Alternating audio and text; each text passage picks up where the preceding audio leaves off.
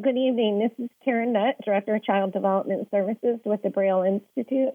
Welcome to our telephone series. We'd like to welcome Courtney Palm. Courtney is a licensed marriage family therapist, and she will be speaking to us on pediatric sleep and vision um, sleep issues for children who have visual impairments. Um, the telephone series is an educational series um, and it's a program focusing on pediatric eye conditions for parents, teachers, and other professionals working with young children with visual impairments. The topics presented should not be considered a medical or educational consult, but information to help us better understand pediatric eye conditions. So um, I would like to welcome Courtney. Thank you very much for joining us this evening. Thank you so much for having me. And um, I'm just going to, I am a, a, licensed marriage and family therapist, which can be a little um, misleading actually because I don't really do marriage or family therapy. I'm actually trained in uh, developmental child psychology. It actually falls under that clinical psychology umbrella. So I did my um, training at the Child Development Institute in California and did a subsequent specialty in behavioral sleep psychology because so many of the children that I was working with through the early intervention program um, usually had a lot of sleep pieces going along with that diagnosis. Uh, I've done that now for about 17 years, and I'm currently in practice here in Colorado with the early intervention program. And then I do work with some special groups outside of early intervention, uh, specifically as it relates to children who have developmental delay or developmental condition affecting uh, different areas, uh, especially sleep. So, when we're talking about pediatric sleep and vision, one of the things that I always start with with any family that I work with is to really talk about how when I see families, um, especially families whose children have a medical or clinical diagnosis, that tends to kind of be the front runner when it comes to sleep. So if I have a child that has autism, they assume that because the child has autism, that that child will also have trouble with sleep. Um, and so what can happen is that the diagnosis kind of overwhelms the uh, perspective a little bit because we, like especially with children who have uh, vision impairment, we would assume that they're going to have difficulty with sleep related to circadian rhythm and things like that. And so what happens sometimes is that we can put a lot of focus on what we know is going on. And what I always encourage parents and other providers to do is to still kind of do a full system review because a lot of the things that we know uh, affect sleep are really universal for all children this age. And we want to make sure that all of those areas are really buttoned up before we really lean into areas that are much more specific to that um, condition or experience of that child. So, what we're going to do tonight is we're going to start with the things that are fundamental and essential for sleep for all children as it relates to um, different areas. So, we're going to talk about factors that affect sleep. We're going to talk about nutrition and gut health, sleep hygiene and sensory processing, um, and then going into some of the sleep specialties um, that some families may now or be connected with down the road. So once we get through this information, I will be leaving um, time at the end, and I can stay on as long as you have questions, but time at the end to be able to answer things that are really more specific. Everyone's child is unique. So some of these things may apply for some and not others. So I do want to make sure that I leave a little bit of time so that if parents have questions specific to something that they're experiencing with their child, that hopefully I can give a little bit of direction in that area. So when we look at factors affecting sleep, um, we really want to look at all of these different pieces. So I've kind of developed this this piece called the sleep triangle. Um, because my background is in psychology, um, psychologists tend to really lean hard onto behavior. You know, if kids aren't sleeping well, we want to look at routines, we want to look at reinforcement, we want to look at schedules, we want to look at all these things that could be reinforcing this behavioral pattern. Doctors are very systemically driven, other areas can be really sensory driven, and really we have to combine all these areas because they all affect and influence sleep and sleep quality. So when we're talking about systemic, systemic is really anything that's going to be physiologically related to sleep. We look at gut health, and that really is bowel movements, um, you know, any kind of uh, gut health issues, reflux, anything like that.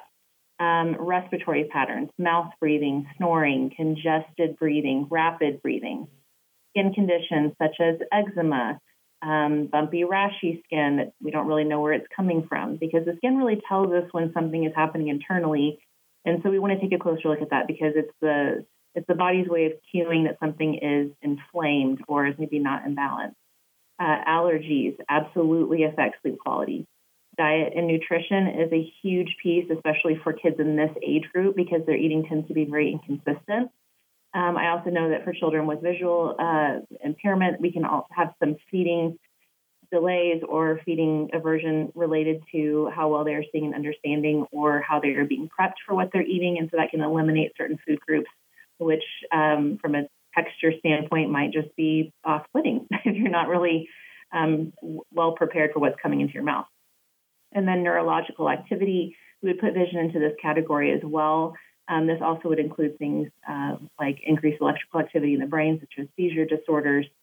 So, this is kind of this piece that we really, really want to start with because if the systemic piece is not in balance, we really don't know what else is influencing it. Because I've certainly worked with kids who had um, what looked like just really big sleep behaviors. They didn't want their parents to leave them at bedtime. They woke up in the middle of the night five or six times to come get their parents, and outwardly it looked like a behavior. It looked like this kid just wants the parent to be with them, or this child's experiencing anxiety or separation anxiety. And for most of those kids that I worked with, that was really never what was going on. Uh, most of those kids had a systemic sleep problem that was actually causing them to have anxiety at bedtime because they knew that sleep wasn't easy, that they were going to have trouble falling asleep, that they were going to wake up a lot. And then when children wake up a lot, they don't want to lay in the dark awake by themselves. They want to come find someone that makes them feel comforted. And so if we just treated it from a behavior standpoint, we were going to have a lot of kids having intense anxiety about sleep because now not only do they not have that support, they're still not sleeping well.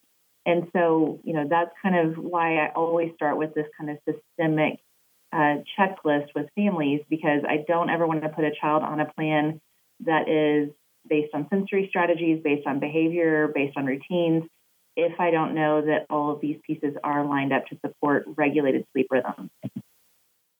Um, the sensory piece of that is really just looking at the prep that they have leading up to bedtime. You know, are they having high activity before bed? Are they having low activity? How conducive is the room for sleep? Are they room sharing? Um, you know, how regulated is the nervous system in the evening? Some kids tend to get more hyper as they get tired. You know, different pieces like that are really what make up sensory, as well as the bed in general. Um, how you know how much is that meeting their sensory needs? Some kids really need a lot of compression. They need that kind of nested feeling in their bed. And, you know, we want to make sure that we have those pieces set up because from a systemic standpoint and from a sensory standpoint, this is out of their control. These are not things that they can really help us with. These are the things that we can help them with.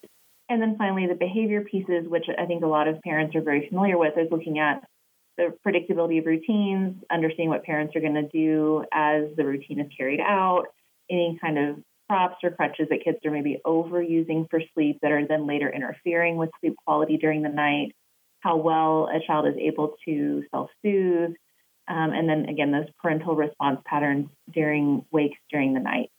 I will say this for a lot of the families that I work with, I find that behavior is, um, especially for older children, you know, when we have babies, maybe we have a little bit of that as they're coming off of the routine of infancy of held to sleep, rocked to sleep, um, fed to sleep, things like that. But as they get older, oftentimes that behavior is more the symptom and not the true issue of the, the sleep disruption.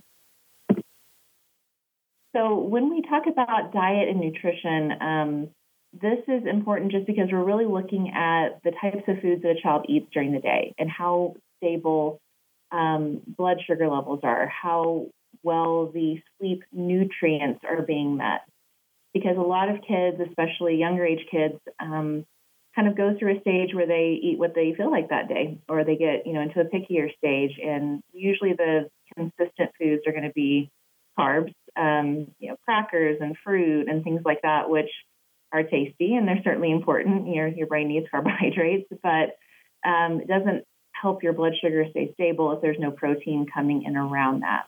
And so one of the things that I talk with parents about is what amount of protein is your child getting in combination with the carbohydrates that they're consuming so that they're not spiking and dropping? Because that can really have a pretty big effect on that, especially at night and especially for kids who may wake with um, hunger or different things like that.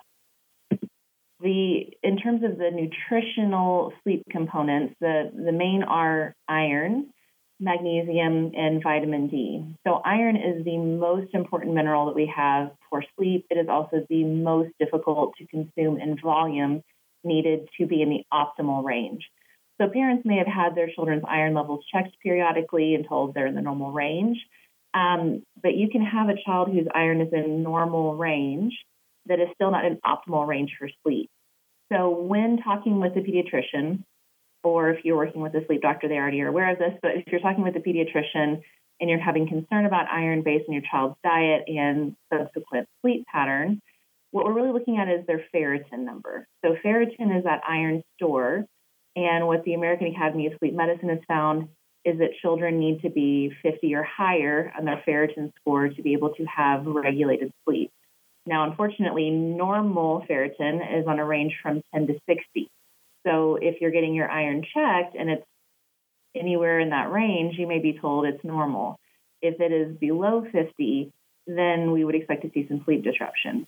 So iron is regulating length and quality of sleep. So when we have, I'm not going to say low, but just suboptimal levels of ferritin, we get trouble falling asleep, waking during the night, restless sleep, moaning and crying in their sleep, middle of the night insomnia where they're just wide awake inexplicably for several hours in the night, and um, waking up early in the morning, dropping naps at too young of an age. And so iron is really, really important for that.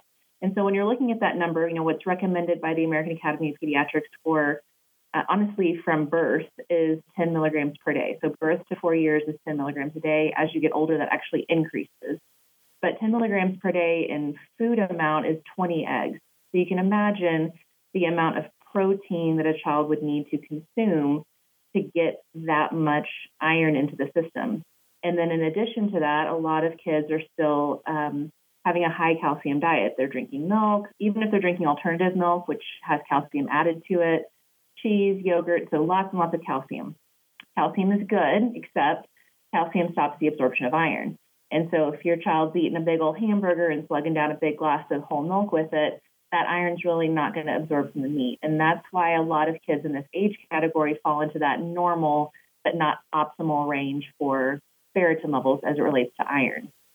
Um, the other one is magnesium. Magnesium naturally calms the nervous system. It also regulates limb movement. Um, for some of the mothers on this call, uh, it's very common for pregnant women to have restless leg, and the number one treatment for that is magnesium. So, magnesium recommended at this age about 100 milligrams per day. Uh, food equivalent is one avocado. Now, some kids eat that, so great. Um, other kids are maybe not big on avocado or not eating that quantity, and so we're really looking at you know kind of evaluating overall what their diet is. The upside with magnesium is it actually goes very well with calcium. So that isn't an issue that we have with magnesium absorption. It really is just specific to iron. And then finally, vitamin D. This Alpha regulates the circadian rhythm, which is is now extremely joining. important. And you know, we're seeing that kids need 400 units per day of vitamin D.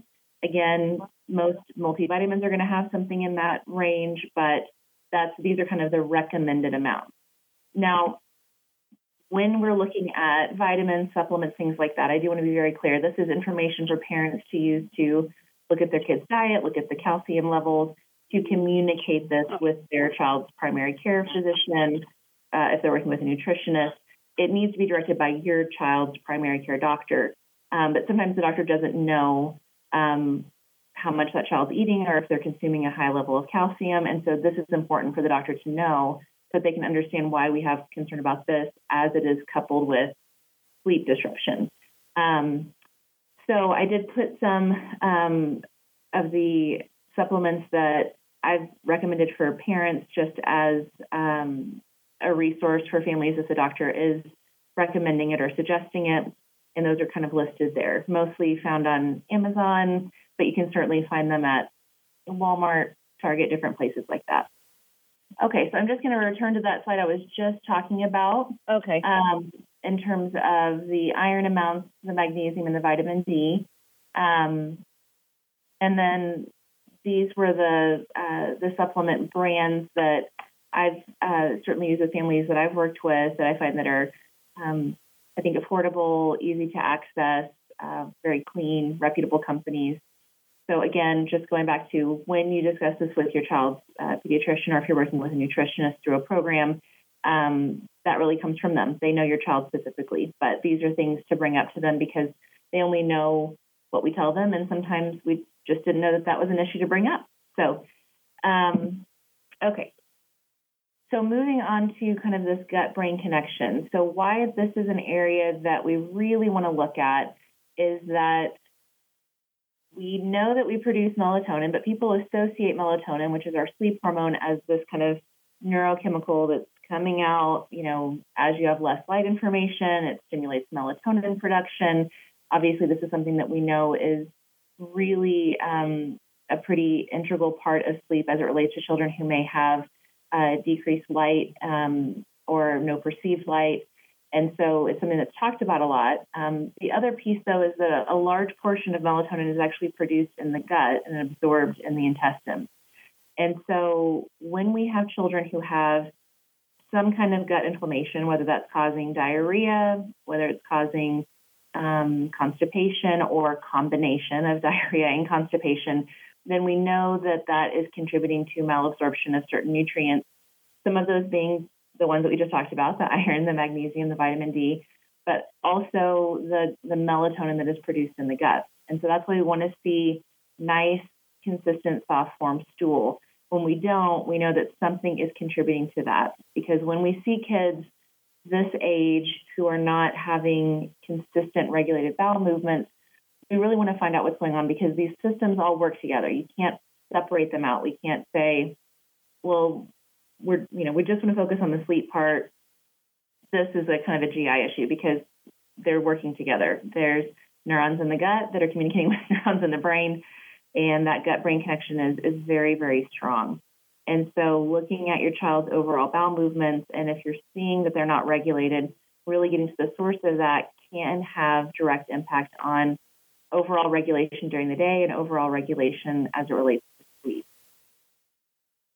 So um, when we see this, um, you know, of course, we're going to expect to see bloating and, and stomach irritation or gas or different things. That again, we see that a lot more with younger children than school-age children.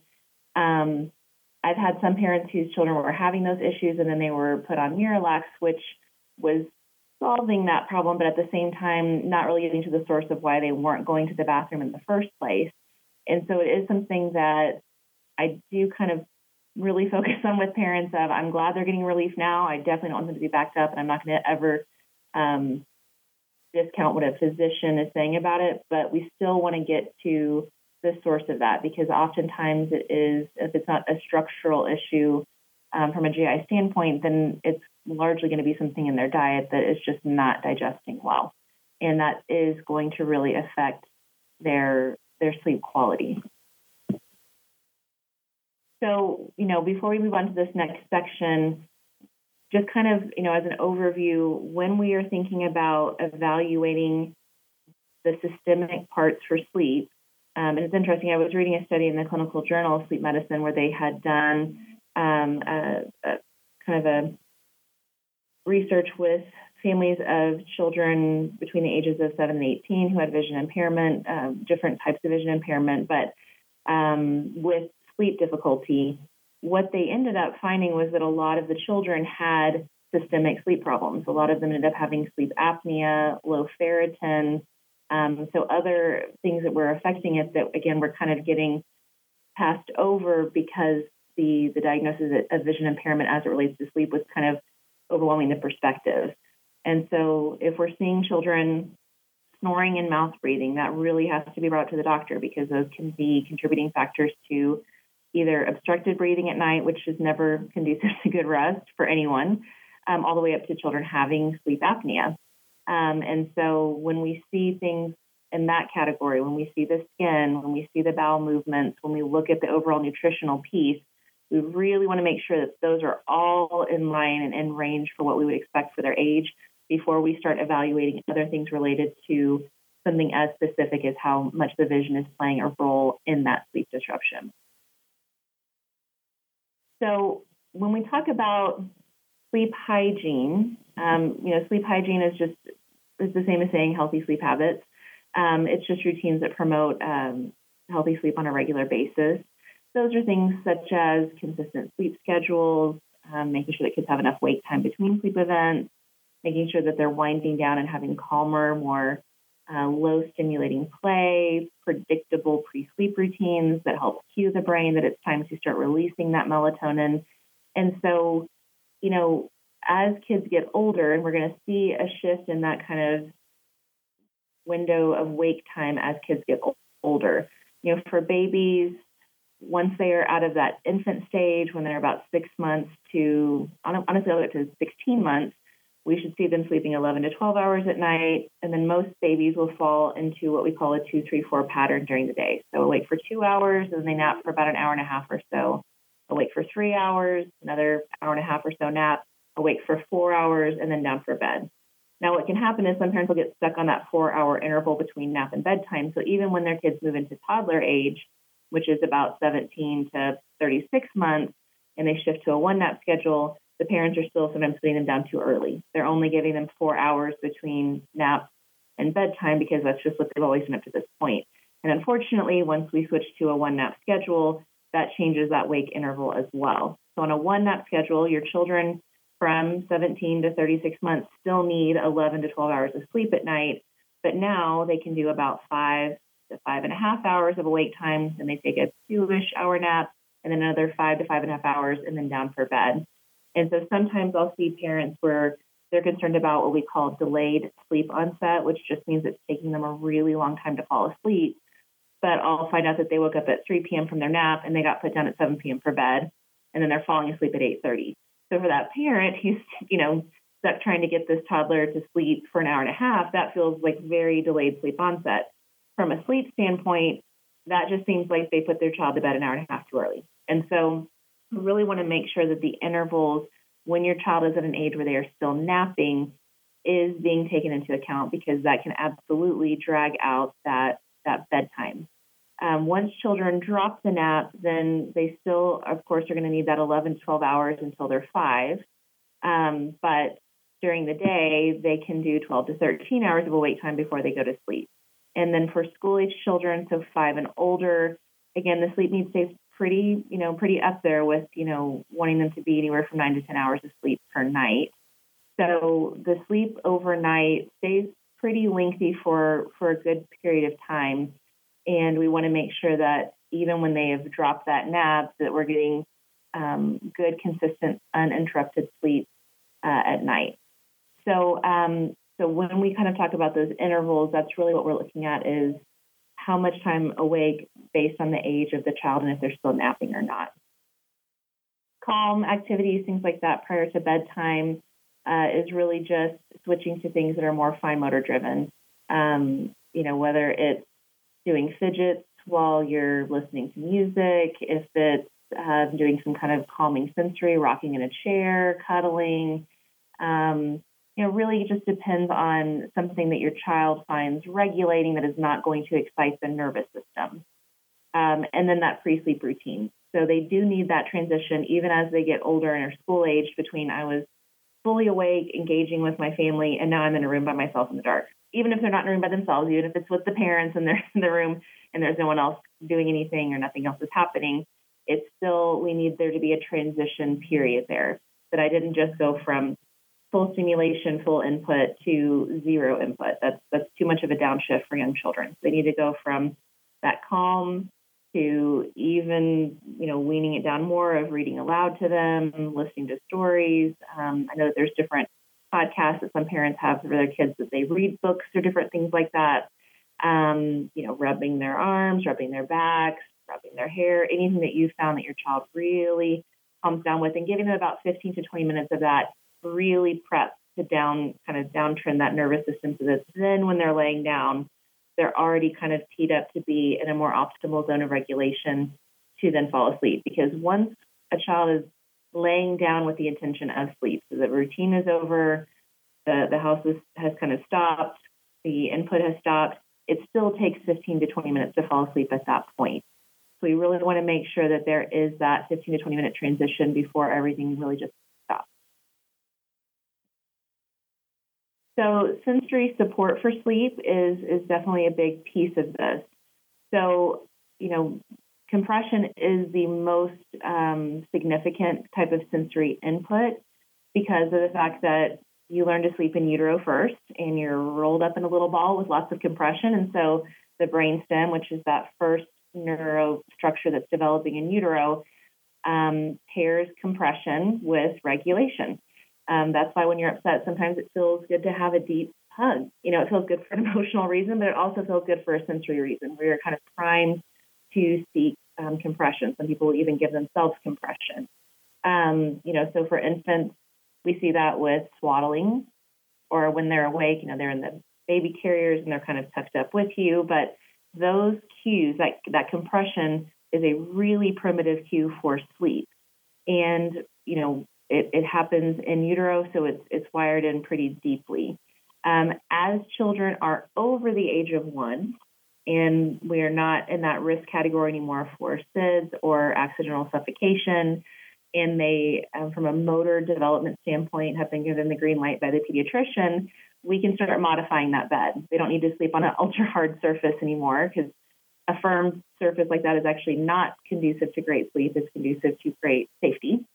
But once they are not in that risk category anymore, we can put a foam topper on the bed. We can put little blanket rolls under the fitted sheet. I have some parents who get DockATot.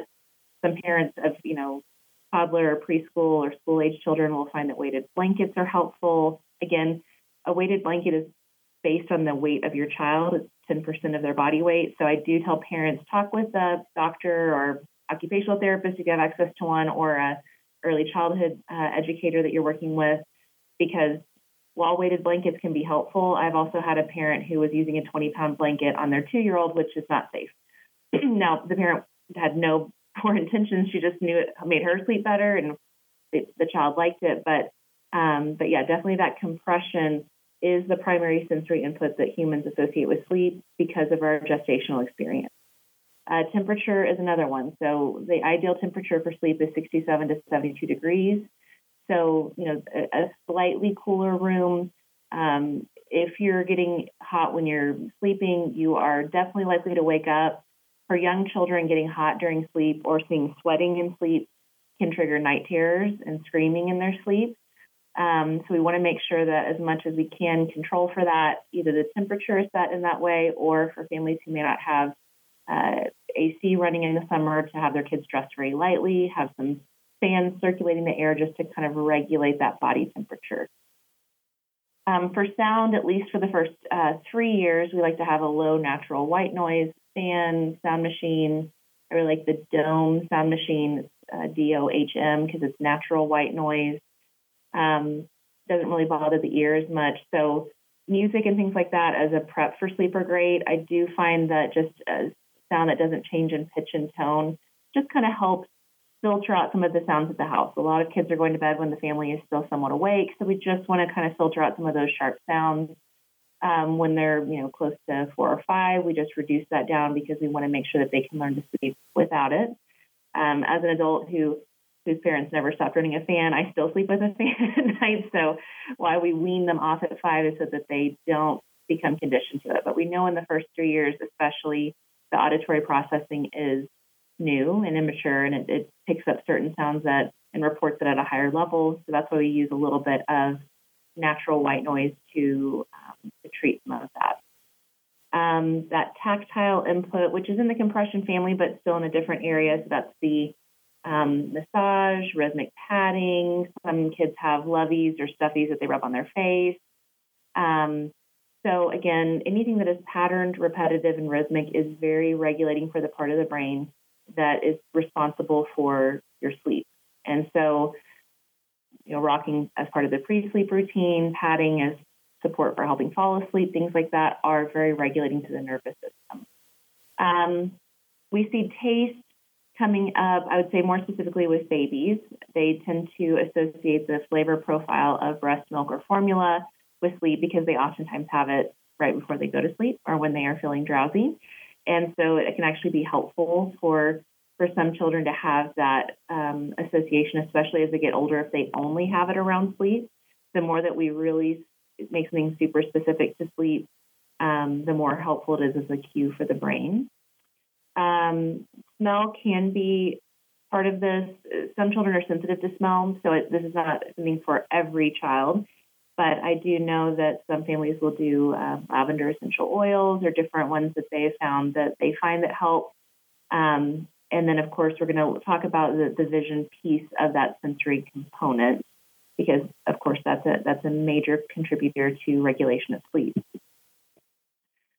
So when we're thinking about sight and vision, what we're what we're looking at from a sleep standpoint is light. So light is one of the main regulators of your circadian rhythm. Um, because light is, you know, kind of reported into the retina. The retina reports that light information to the pineal gland in the brain, and that gland releases melatonin. And so, oftentimes, when we have um, de- decreased light uh, perception or no perception of light, we're going to have a disruption in that response pattern. The retina is not going to report that to that gland. That gland is not going to know to release it because that's a main cue that it will use as a way to stimulate the, the natural release of melatonin. Um, so I will say its level of impact is very, very child specific. Um, you know, we're going to see the highest level of impairment causing circadian rhythm disorder, primarily with children who have no perceived light uh, or no perception of light. Um, but any disordered light information can disrupt the sleep rhythm, absolutely. And so we know that this is a sensory factor that can contribute to disruption of uh, regulated circadian rhythm. So, what we kind of what they talk about when they look at um, different research and studies into vision impairment as it relates to sleep disruption is this idea of entrainment. So, matching the internal circadian rhythm with the external environment. Now, people primarily are using light information to inform the circadian rhythm.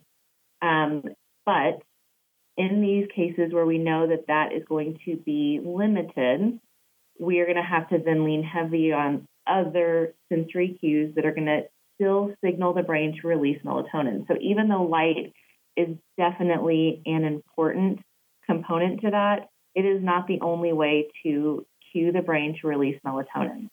So what I tell parents is to take these sensory associations for the other senses but really, really, really limit them just to pre sleep events. So if you have a scent that you want to use, you're only going to bring the scent out or diffuse it or put it on their feet or different things like that at times for sleep. Same with certain types of music. We're just going to position those. And the, the younger they are when we start this, the more powerful that, that is as a cue to the brain. Um, consistent sleep space. So um, it, it's it's hard when you want to have some flexibility with it. Now, we want to try to go as specific as we can because that will give us the most return on that effort. But obviously, you take vacations, or kids sometimes are in daycare or preschool and they're napping there and they're napping at home, or maybe they do a nanny share, they stay with grandparents, and that's okay. They're still laying down. Um, but even with that consistency, um, if you know as much control as parents have over that, you know they're not having music or TV on in the background while the child's trying to sleep if they're at a grandparent's house or, or with a, a nanny, or that they are laying down for that, that they're not riding around in the car for nap time and then trying to lay down for sleep time, vice versa. And so we want to really make that space as consistent as we can and try to use some of the same pieces if the child's not going to be doing all of the sleep in the same area, or for children who have two different homes that they're going to go between having those sleep spaces be as dialed in as possible because that will also naturally stimulate the brain to release melatonin. The other piece that can consistently help prep the nervous system for sleep is what we call increase to decrease body temperature. And that just means that when children take a uh, warm hot shower, warm hot bath, that it's going to pull um, the uh, you know, that, that body heat up to the surface of the skin. They come out and it drops that body temperature back down. And that forces all the other systems within the nervous system to come down as well. You know, that's the nice thing about the nervous system is it works, you know, as a unit. So if one comes down, they all come down with it. If body temp is coming down, respiration is slowing down, um, blood pressure is coming down, all of those things that we need to kind of be in a more optimal state for falling asleep are coming down with it. And so I do find this helpful unless a child has a sensory aversion to water or things like that. And then in that situation, um, then this probably wouldn't be that helpful. Um, so it's, again, specific to kids, but that is partially why they recommend bath time as part of a pre sleep routine. Um, not that they're picturing your child laying there with, you know, classic music on and candles. It's because they know that it's going to pull that um, that body heat away up to the skin level, and then when they get out, it's going to drop everything down. So these are some of the sensory strategies that we can use to try to still stimulate natural release of melatonin without having as much of that light information or any light information cueing it in the way that it might for other people. So when we, you know, have looked into these different areas, so we've looked into the systemic pieces that are not related to vision, and those are in a, a great spot. We've looked at the sensory components, the sleep hygiene components, and we're still not getting the result of that optimal sleep amount that I was talking about earlier based on age. Then we move into this medical intervention category.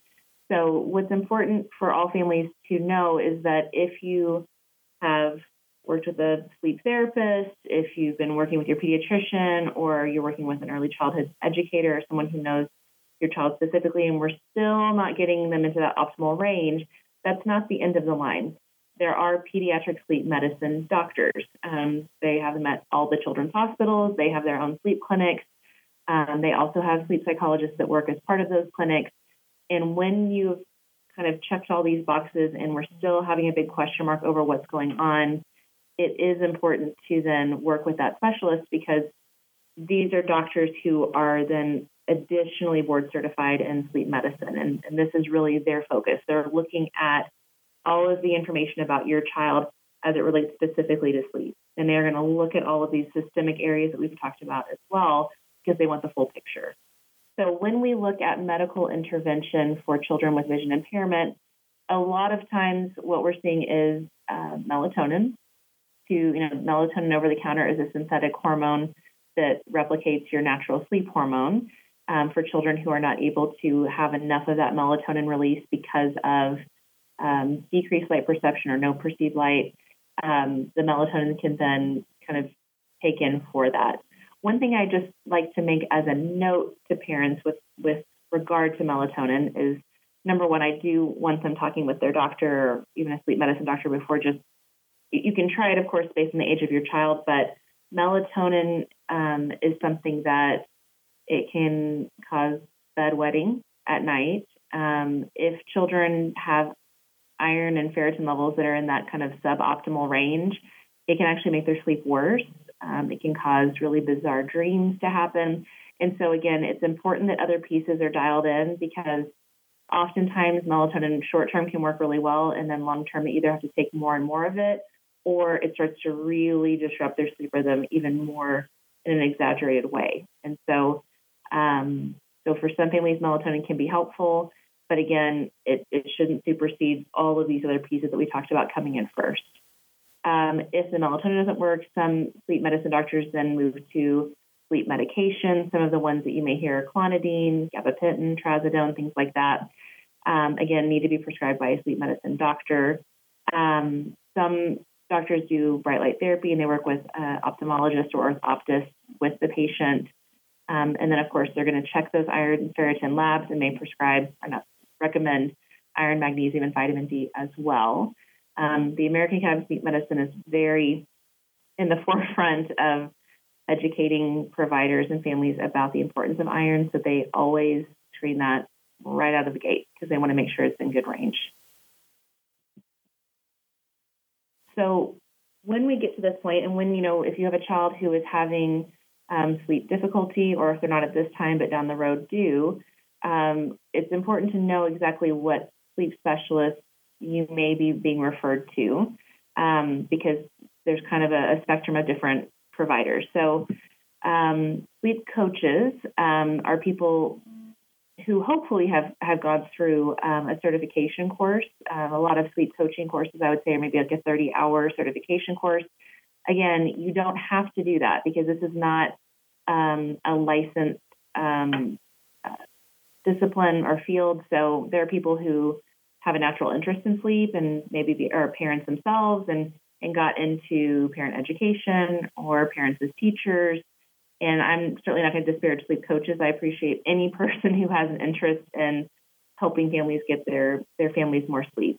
Um, but a sleep coach is someone who does not require a specific license or degree and can have certified training that comes with this kind of certificate or may have done their own self taught, but that would put them in that sleep coach category.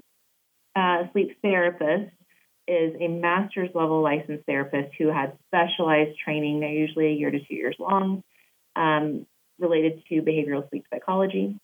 A sleep psychologist is a doctoral level licensed therapist, also with that specialized training. And then, of course, a sleep medicine physician is a medical doctor with a specialized residency. Um, I did include at the bottom here the requirements, just so that parents are able to know kind of which specialists they're getting if they're they're seeking consultation. So what I've put here is when to see a specialist. So if you're just seeing behavioral um, resistance for sleep, we know all the other areas are fine, and you just have concern about just habits, schedules, routines, um, providing alternative soothing strategies, things like that, this is when uh, I think a sleep coach is really appropriate. They can really help with that. I mean, again, based on their experience and, and training level, but this is, you know, what we look at just peer behavior, right over here.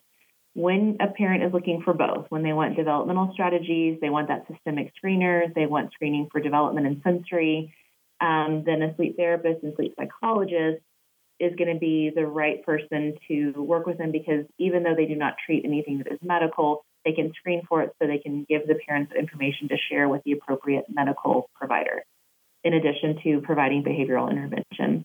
And then, of course, all medical strategies have to be from a sleep medicine physician, nurse practitioner, or someone who is medically qualified to give advice and intervention. Um, they're typically going to provide medical screening, blood work, sleep studies, things like that. And so again, we just want to make sure that the right specialist is paired with the right needs so that um, parents are getting helpful advice, helpful strategies, and are not having. Uh, if we start with a behavior strategy when a child has a systemic problem, it's not going to work, and that's uh, you know an expense for the family, but it's also extremely stressful for the family and the child. And if it doesn't work in the end of it, it, it can be very um, discouraging because you've, you've done the right things. So these are the pieces that we're really looking for when looking at what level of intervention is required for your child's sleep. So um, I know I just ran through a lot of information in 45 minutes, but I just wanted to try to give each family as much of this piece as I can in this amount of time. But I did want to save this last uh, 15 minutes for families that may have more specific questions or questions about some of the pieces that we've talked about um, in the, the previous slides. So um, if there are any questions, I'm, I'm going to stay on here for a little bit and happy to answer them. Um, my son, he's uh, two years old and no light perception. You're talking about his circadian rhythm. Um, he, he's two. He takes a one hour nap at early intervention. And then when he comes home, he usually gets home at 7 p.m. It seems like he's pretty tired from the day and he seems to just go to sleep. Mm-hmm. Um, and then he will wake up until probably mm, 11 p.m. And then it's like he has so much energy again. Um, then goes to then is awake for about I would say five six hours. Then goes to sleep at 7 a.m. to 9 a.m., two hours, two hours sleep. And then he's awake the entire day until we do that again. But um, I giving him melatonin probably two days. It, it didn't seem to make a difference for him. I don't know. Mm-hmm. Um, but but thank you for all that information about you know blood sugar and all that. But that's his only um, is now exiting. So I will say, and you and you did say he does take a one hour nap when he's at early intervention. Yeah, he goes from 9 a.m. to 5 p.m. and he only takes one hour nap there. Okay. So, I mean, I will say, you know, again, what's hard is that because of, you know, that, you know, no perception of light piece, we're going to assume that the circadian rhythm is going to be off. Um, however, that sleep pattern is the exact same pattern I see for kids who have ferritin levels that are in those suboptimal ranges, which is right around age. You know, the first year of life, kids are on breast milk, formula, baby cereal, and that's just iron, iron, iron, iron. And then when they turn one, or whenever they wean or come off of formula, um, they lose their main source of iron. And then around 18 months to 24 months, that beautiful stored up ferritin that they had from the first year has slowly dropped down. And then poof, all of a sudden we start having a really shortened sleep stretch and we get middle of the night insomnia. And so it may be related to um, the fact that, you know, he doesn't have perception of light but again, um, I would want to make sure that that ferritin level was 50 or higher before, um, because if it isn't, it's actually kind of amazing how quickly it, it really regulates out that sleep stretch. Um, and just given the fact that he is not really having delayed onset to sleep, but more of that middle of the night insomnia, again, that can be a circadian rhythm disorder, but that also is really um, very, very central to suboptimal ferritin levels. And so, unfortunately, the only way to know that is to have a, a, blood draw to get a ferritin number. But also, I tell parents just look at their diet. You can add it up from the nutritional information and see pretty quickly what you think they're getting in a day. Talk with the doctor about just trying an over the counter, you know, vitamin with iron for two and older and, and trying it for a month to see how it helps. Um, you know, one thing that is yeah, important to remember that's a good that's a good idea because he's actually only liquid. He's only on a liquid diet on a plant based diet. Mm-hmm. Um, so he doesn't get that. He doesn't get any baby cereal. He doesn't uh, feeding. He has feeding aversion, so he doesn't do that yet. Mm-hmm. Um, mm-hmm. So that can definitely affect him. Um, the way that he's eating. Yeah, it's it's it. I mean, honestly, it's a reason why adults don't sleep very well. It's really hard to get that mineral in at that level, and and I will say for any parent who is talking about with their doctor, it's important to remember if your child is taking a vitamin with iron, then it needs to be um, they need to avoid calcium for an hour before and an hour after at minimum to give it time to absorb. Vitamin C helps iron absorb. Some vitamins already have it added in, so it's not an issue. If your kiddo likes orange juice or things like that, that helps it absorb faster. Um, but I just wanted to say that just in case you're talking about the doctor and it, it doesn't get mentioned, that you do have to keep that calcium away from the iron for an hour before and after taking, or it really won't fully absorb. No orange juice, you said.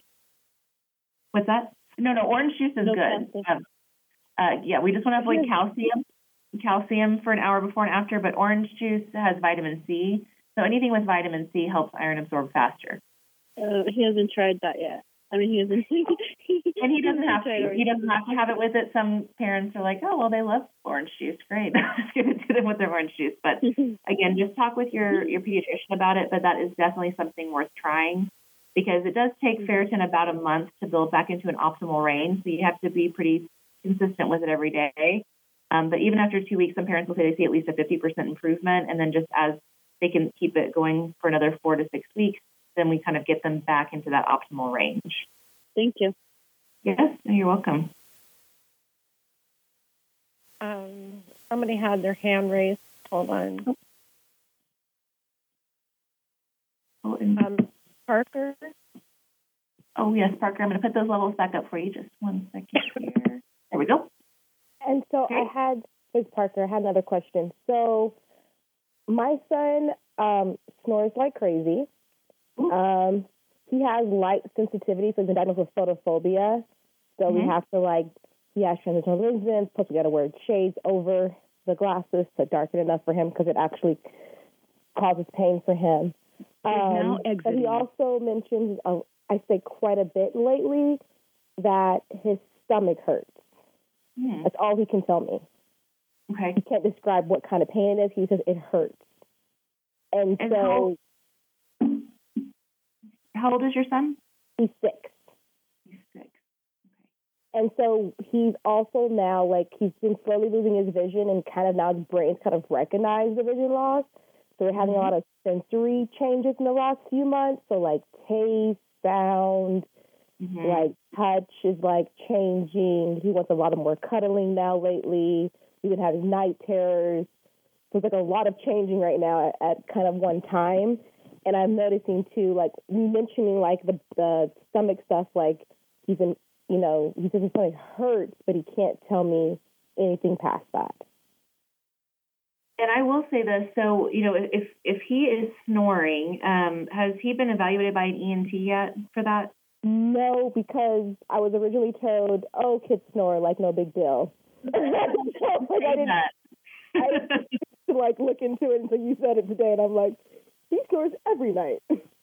Yeah, so I that, honestly that's where I would start because when kids are snoring and also having night terrors, that is a major sign of sleep apnea. Okay. And um, only, I mean, the ENT is going to be, again, I hate that you have to do this in medicine, that you have to go to that specialist, but you have to go to that specialist because they're the ones that really are going to take those pieces and put them together and say, oh, they're not sleeping well. They're, you know, all these other, their sensory processing is becoming even more disorganized, which is also a symptom of chronic fatigue. And so, again, it's hard because with this vision piece, it feels like, okay, well, now the brain is recalibrating and um, now it's going to over-report the information of the other senses, which may be happening. But also, if you have sleep apnea and your sleep quality at night is really poor, even if you're not waking, even if you're just snoring all night, you're not getting good quality sleep, then that's also going to do the same thing to your sensory processing. It's going to have that what we call intermittent disrupted processing, where you can over-report and under-report sensory information. So they seek in some ways and they avoid in other ways. And so, um, my advice would be well, number one, my advice for everyone is always look into that iron piece. It is so important. And for parents, take iron as well. it's really he, important. he had an iron issue when he was younger, but I fixed it with diet. So so far, like we've been good. But I have never gotten the um, other test done, just the iron, so I don't know. I've only gotten iron. They've been saying, "Oh, he's he's back in normal levels," and I've been able to fix it with food. I'm doing like you're saying. I've been getting like spinach to make sure it's a vitamin C component when I have the food. L- low on milk, so like we're cutting out all the cheese and yogurt and dairy. I don't really stack up in one day. So like that's been good food wise. He hasn't needed a supplement, but then I didn't know about the other um, lab to check for for the iron as well. I would just in general, but I would say my main concern for him would really be um, adenoid and tonsil size. Yep, because you know mostly they can see the tonsil size and they're doing a check, but they cannot see the adenoids without doing a soft tissue X-ray of the head and neck, Okay. unless they want to camera up your nose, which I don't recommend for children. um, and uh, because your, adenoids are above the roof of your mouth, behind your sinuses, and as they get bigger, they can compress the sinuses. That means that you can have, um, if you get sick, it can take longer to get over it. It can start causing ear infections. It can cause um, auditory processing difficulty because you can get fluid built up behind the eardrum, even if it's not infected. Um, sometimes kids will start doing more vestibular seeking, where they're spinning around more or hanging backwards a lot more, doing things to move the fluid around and uh, that's behind their eardrum. And Hmm. so, um, and if they do have any residual fluid behind the ear as a result of enlarged adenoids, it can cause them to scream in their sleep or wake up screaming because the pressure builds and it hurts. So, um, so I would definitely start with the ENT, getting that X-ray done, um, letting them know, you know, different pieces with sleep and that sensory processing is becoming more difficult. And then, um, and then I would say this: if if that isn't, if that's not an issue, then you have the pediatrician just draw labs on that ferritin. If they are an issue and they're going to take them out, I usually ask the doctor, hey, while they're under, can we do labs while they're already getting this taken care of, so I don't have to put them through twice. Um, so it's still something to check into um, in terms of the ferritin, but I would say the more pressing concern that I have is that he's having snoring every night consistently, and he is having uh, intermittent night terrors, and he's having disorganized sensory processing. And I will say this: it's it's strange to say, but when kids start to have long-term chronic disrupted sleep because of something like a sleep apnea, it can cause them to have um, some. It's almost like an acid stomach. mm. And so the fact that he's saying his stomach is bothering him without seeing it related to anything else. Now, if you notice he's eating more of a certain food or his bowel movements are off, then it could be related to that. But I've certainly worked with kids where their stomach was hurting, honestly, just because they were overproducing cortisol because of the fact that they weren't getting enough sleep and they were getting kind of an acid stomach as a result of that. Um, and it, it kind of goes into the same family as having even like some anxiety type symptoms. So it could be diet based, but it also could just be a symptom of being chronically exhausted. Got it. Yeah, after 10 hours of sleep, he still looks and said he's tired. Yes, yeah, that's never a good sign. Kids, when they sleep, they should wake up really well rested, happy. You know, if they're grumpy, if they're taking forever to wake up, um, then that means they're getting compensatory sleep and they're at such a sleep deficit that they feel worse after they sleep. And I don't, I mean, I think all parents have at some point taken a nap because they were exhausted and felt worse when they woke up. And that's kind of what it feels like. It's not quality sleep and it's not restorative sleep. And then I get that referral through this pediatrician, correct? It honestly just depends on your insurance. So um, some require the pediatrician to send a referral to see a specialist, and others don't. Um, so you could either just call the ENT office if you know of one, or at Children's Hospital or something like that, or you can talk to the pediatrician. I mean, I personally always like to talk to the pediatrician first. But you know, you want to make sure that you have a pediatrician that you have that kind of relationship with, where they're supporting you and they're saying, "Yeah, let me put the referral in." Or I know these really great practicing ENTs. So even if your insurance doesn't require it, it's still something worth bringing up with the pediatrician because they're the one that has seen your child for six years. You know, so um, if you have a supportive pediatrician, I would definitely want to loop them into the conversation, but just know that you cannot check adenoid size without a camera up the nose or without an x-ray. I've had some parents who say, oh, the doctor said that their adenoids are fine. And I said, from what test? And they said, oh, they looked in their mouth. I'm like, well, they can't see them. They can only see their tonsils. So again, that's why I just want to make sure that they're really getting the full evaluation, especially because of the snoring. It's not normal for children to snore when they sleep. It means something is obstructing their airway, and that's not a good sign. Well, thank you for the information. I appreciate it. Yes, no, you're very welcome. We have two more questions. Um, Elsa, how about uh, Parker? Did you have another question? No, sorry, I'll unraise my hand. I thought I unraised it. That's okay. It's tricky. Are there any other questions? Um, that helped me as well because I, um, he also, um, Mackenzie, he also snores that when he sleeps. He's actually sleeping right now. And he's really, really loud. So mm. that ENT, I can, maybe you can probably hear him. How old is your son? His mouth, he's two. Oh, yeah. Is mouth wide open? Yeah. Mhm. Yeah, I would definitely see an ENT. So I think 85% of the referrals for sleep medicine uh, between the ages of two and four are because of obstructive sleep apnea. That's really common at this age. Um, and I will say this as a parent who both of my children had their adenoids out, one at age two and one at age three.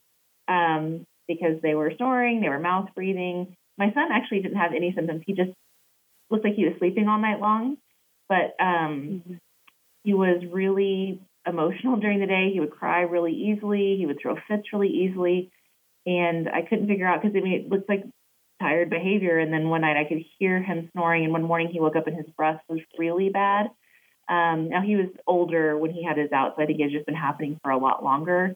Um, my daughter, I caught it earlier with her, um, but for both of them, um, it was a really straightforward surgery. It took about 15 minutes. Mm-hmm. Um, the recovery was really easy as well. I think they both had to take Motrin for a night or two, and then um, it was after about a week or so of everything just kind of healing up in there because, of course, it's still swollen from the surgery.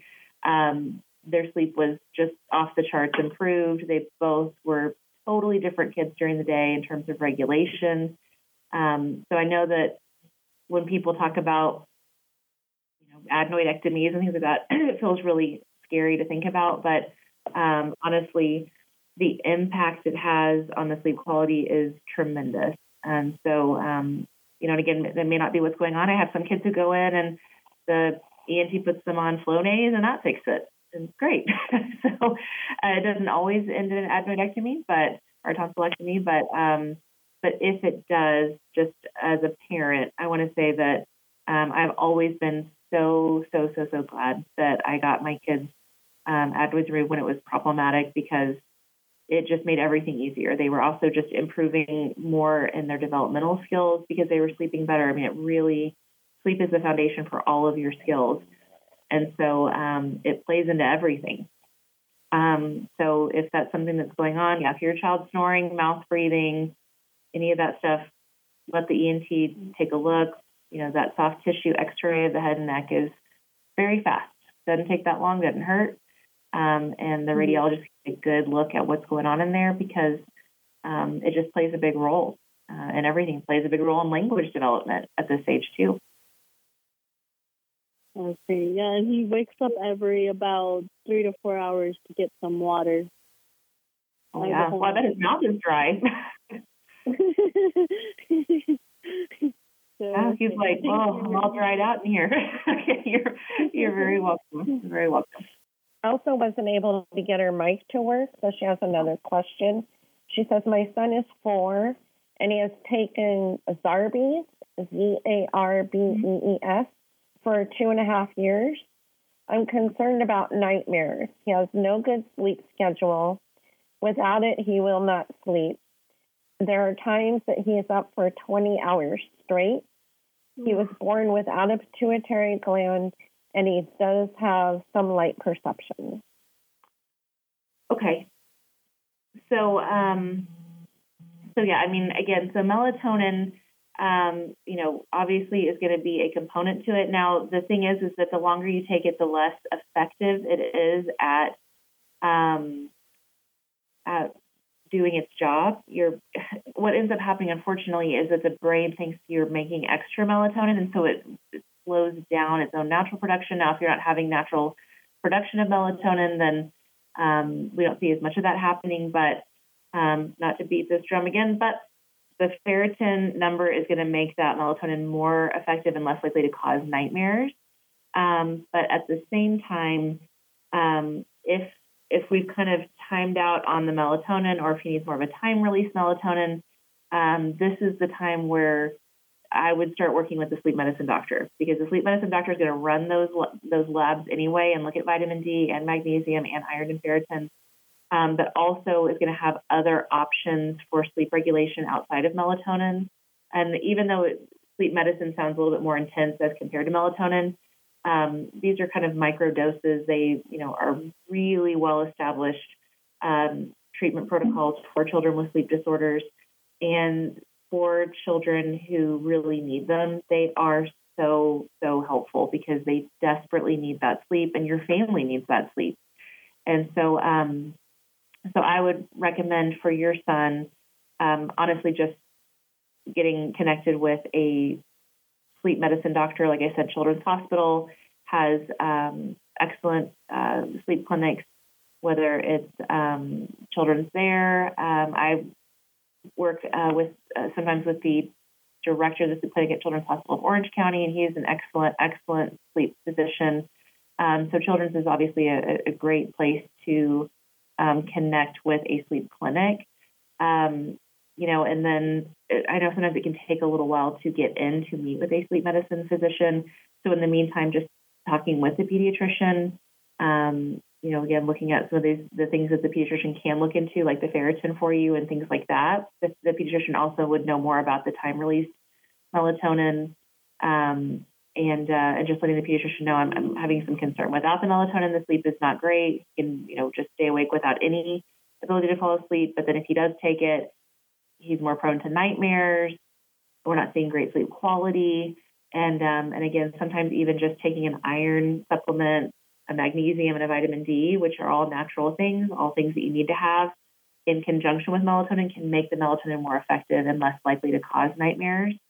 Um, the other thing I will say so we know that melatonin can cause nightmares, um, but if we see kids having uh, consistent nightmares, I always again just come back to the gut because separate from melatonin, when I see children who are not on it who are having night terrors um, or nightmares, I'm sorry, um, oftentimes they have they are eating something that they are intolerant to, and that is triggering them as well. Um, so again, I know there's different avenues to kind of explore, but I would definitely try to go ahead and get a referral into the sleep clinic at Children's, meet with one of the physicians. You don't have to necessarily have a sleep study, um, but even just to be able to work with the doctor and let them know what you've tried up to this point.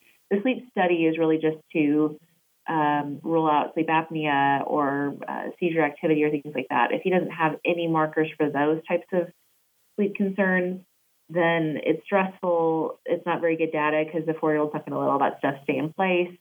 So I usually just say start with a consult with the doctor to just go over lab results, sleep history, um, all of that type of piece, and see what the sleep medicine doctor recommends.